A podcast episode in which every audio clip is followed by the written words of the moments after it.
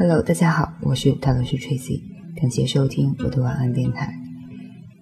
下面分享这篇文章，有趣不是你想用就能用。前些日子我看到有个很火的推送，标题叫做“如何做一个有趣的人”。知乎上搜索“如何做一个有趣的人”或者“有意思的人”，你就会发现有一大堆问题和解答。还有一个人列了个表，把大众认为有趣的事物都列了出来。我翻了一下，答案几乎大同小异：健身、旅游、听小众的音乐。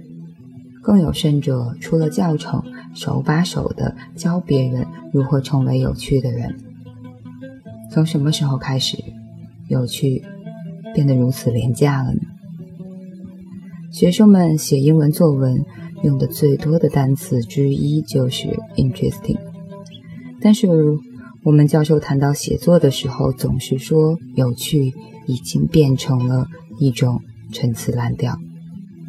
当一个人想不出来什么形容词的时候，他就喜欢用有趣含糊其辞的表达自己的看法。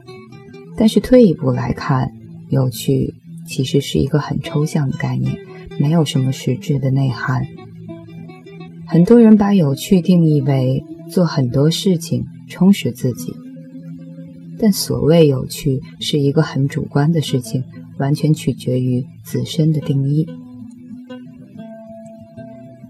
我有一个朋友，他有个习惯，把每个月中的一天定为 D G。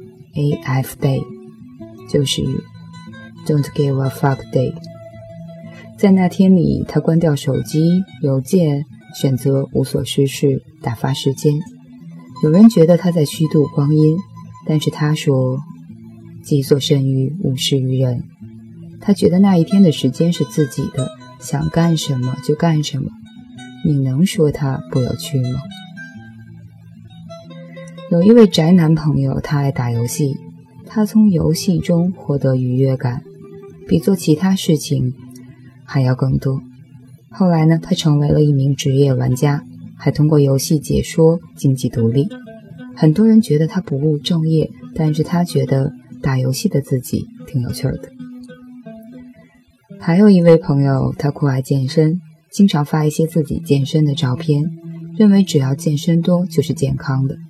结果后来，他为了追求所谓的完美身材，健身过度，超负荷的运动导致全身的关节多处受伤。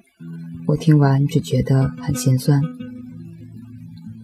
同样的，有一个人去过很多地方，但是他每到一个地方，就为了填满朋友圈的九张照片，每天花几个小时找准角度自拍，再花几个小时修图，最后写一句。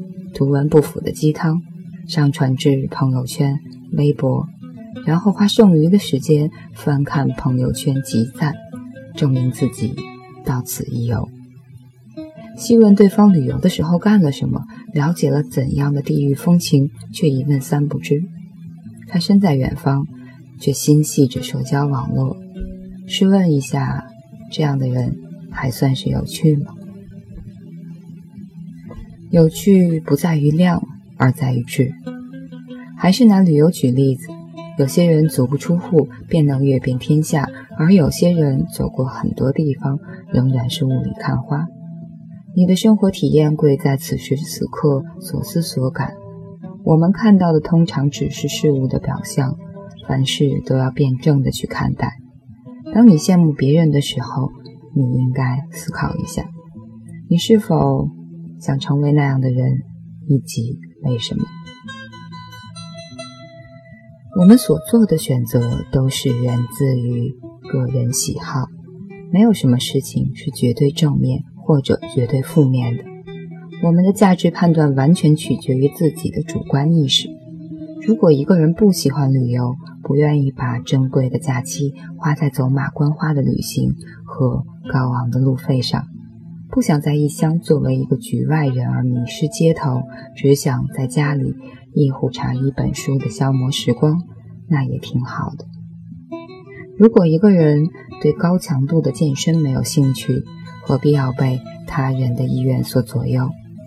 如果一个人喜欢听流行音乐，对古典音乐所不能理解，那又怎么样呢？